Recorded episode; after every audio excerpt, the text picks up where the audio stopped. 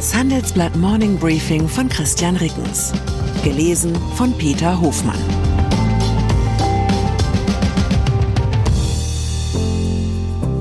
Guten Morgen allerseits. Heute ist Montag, der 22. Januar. Und das sind unsere Themen. Ein Fall für zwei. DeSantis steigt aus Präsidentschaftsrennen aus. Die Masse macht's. Lehren aus den Anti-AfD-Demonstrationen.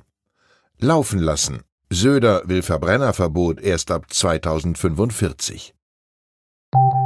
Nach einer kurzen Unterbrechung geht es gleich weiter. Bleiben Sie dran. Ich bin Dr. Robin John, Allgemeinarzt in Schönebeck. Das ist 15 Kilometer von Magdeburg entfernt und trotzdem zu weit, um hier Nachwuchs zu finden. Immer mehr Praxen im Salzlandkreis bleiben unbesetzt und Patienten haben lange Wege und noch längere Wartezeiten. Das muss sich ändern. Die besondere Nähe der niedergelassenen Haus- und Fachärzte ist in Gefahr.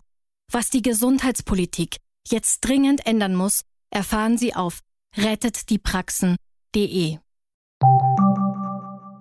USA. Ron DeSantis zieht sich aus dem Rennen der Republikaner um die Kandidatur für die US-Präsidentenwahl zurück. Das teilte Floridas Gouverneur am Sonntag auf der Plattform X mit. DeSantis im Wortlaut Ich kann unsere Unterstützer nicht um ihre Zeit und Spenden bitten, wenn es für uns keinen klaren Weg zum Sieg gibt. Deshalb beende er seine Kampagne.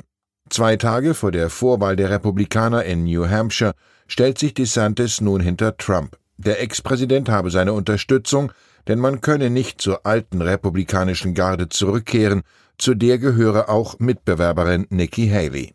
Haley kommentierte bei einer Wahlkampfveranstaltung, Zitat, Junge, die Dinge ändern sich schnell, jetzt sind nur noch ein Herr und eine Dame übrig. Proteste.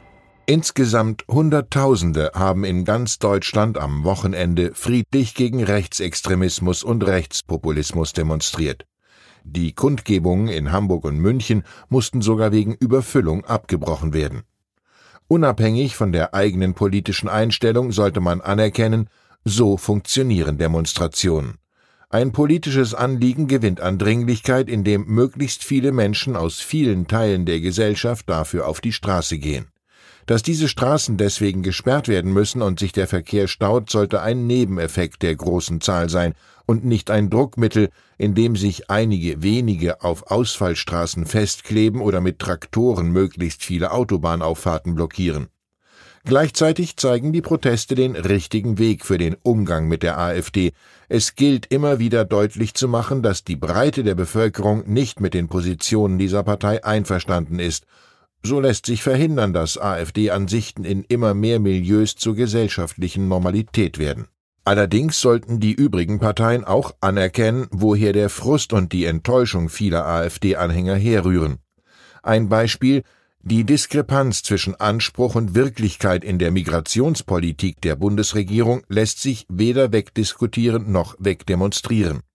Diesen Missstand klar zu benennen, hat noch nichts mit Rechtsextremismus zu tun.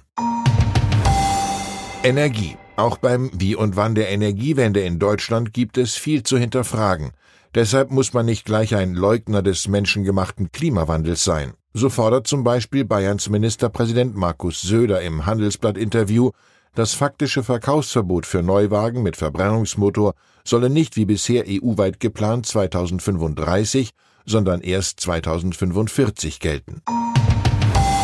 AfD Komplett verfehlt wäre es meiner Ansicht nach, ein Verbot der AfD vor dem Bundesverfassungsgericht anzustreben, und zwar aus drei Gründen. Erstens, juristisch wären die Erfolgsaussichten äußerst wackelig. Zweitens, für die politische Kultur im Land wäre es fatal, eine Partei zu verbieten, die laut Umfragen zweitstärkste Kraft im Land ist. Und drittens, rein taktisch würde das folgende in rechten Kreisen kursierende Verschwörungsmotiv befeuert, die Bundesregierung wolle mit der Veröffentlichung über das rechtsextremen Treffen in Potsdam, den Demonstrationsaufrufen und dem Verbotsverfahren die AfD im Superwahljahr 2024 gezielt delegitimieren. Zu den unbekannten Größen dieses Wahljahres zählt das Bündnis Sarah Wagenknecht kurz BSW. Umfragen von Forsa und der Forschungsgruppe Wahlen sahen die Partei im Bund erst deutlich unter fünf Prozent. Nun kommt eine INSA-Umfrage im Auftrag der Bild am Sonntag auf sieben Prozent. Die SPD verliert zwei Prozentpunkte und fällt auf einen Tiefststand von 13 Prozent. SPD. Die Umfrage dürfte wie ein Resonanzverstärker auf das Grummeln wirken, das sich derzeit in der SPD breit macht. Zunächst standen Partei und Fraktion während der ersten beiden Ampeljahre in gänzlich unsozialdemokratischer Nibelungentreue hinter Bundeskanzler Olaf Scholz. Nun steigt mit der näher rückenden Bundestagswahl der Geräuschpegel im Maschinenraum. Zur Zielscheibe der Kritik wird immer stärker auch Scholz Umfeld, insbesondere Kanzleramtschef Wolfgang Schmidt. Ein Fraktionsmitglied sagt, viele handwerkliche Fehler sind Wolfgang anzulasten. Fehler in Gesetzen würden im Vorhinein nicht von ihm abgeräumt, eine Abstimmung mit der Fraktion finde kaum statt. Ein anderes SPD-Mitglied sagt, Scholz habe mit Schmidt, seinem Wirtschaftsberater Jörg Cookies und seinem Sprecher Steffen Hebestreit, Zitat, eine Boygroup um sich versammelt, die Scholz noch toller findet als er sich selbst. Werteunion. Als Gesicht der Rechtskonservativen in der CDU war der ehemalige Verfassungsschutzpräsident Hans-Georg Maaßen ein stetes Ärgernis für Parteichef Friedrich Merz. Am Samstag hat die Werteunion bei einem Treffen in Erfurt die Weichen für die Gründung einer eigenen Partei gestellt, angesiedelt irgendwo zwischen Union und AfD. Ein schöner Tag für Merz, er hat nun ein Problem weniger. Denn ich wage die Prognose. Die Werteunion dürfte zügig in jenes Schattenreich der Bedeutungslosigkeit migrieren, in dem bereits Frauke Petris Blaue Partei und Bernd Luckes liberal-konservative Reformer verschwunden sind. ARD Gestern Abend feierte in der ARD die neue Talkshow von Karel Mioska Premiere. Verschwunden sind die Prominenten und Halbprominenten, Expertinnen und Expertendarsteller, Betroffenen und betroffen Wirkenden, die Vorgängerin Anne Will regelmäßig gegeneinander in Stellung brachte. Stattdessen gibt es einen Tisch, vier Wasserkaraffen und Gläser, eine Moderatorin, eine Zeitjournalistin, einen Soziologen und als einzigen prominenten Gast Friedrich Merz – Kammerspiel statt deutsche Oper, gepflegte Konversation statt lustvoller Kakophonie. Vermutlich passt das zum Zeitgeist. Den interessantesten Satz sagte Merz aus meiner Sicht kurz vor Schluss der Sendung. Er schwärmte davon, wie sehr Helmut Kohl als Bundeskanzler darauf geachtet habe, ein gutes Verhältnis zum jeweiligen Oppositionsführer zu unterhalten und wie sehr er Merz sich ein solches auch mit Bundeskanzler Scholz wünschen würde. Fast ein bisschen traurig bekannte er dann, das ist uns bislang nicht gelungen.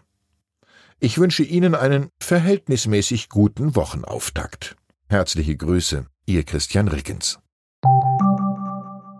Wie steht es um den Standort Deutschland? Wie entwickelt sich der Goldpreis? Wie führe ich in meinem Unternehmen KI ein? Ich bin Horst von Butler, Chefredakteur der Wirtschaftswoche und jeden Tag liefern wir Ihnen Analysen, Kommentare, Reportagen und Hintergründe, damit Sie fundierte Entscheidungen treffen können sei es für Ihr Geld, Ihre Immobilien, für Ihre Karriere oder für das eigene Unternehmen.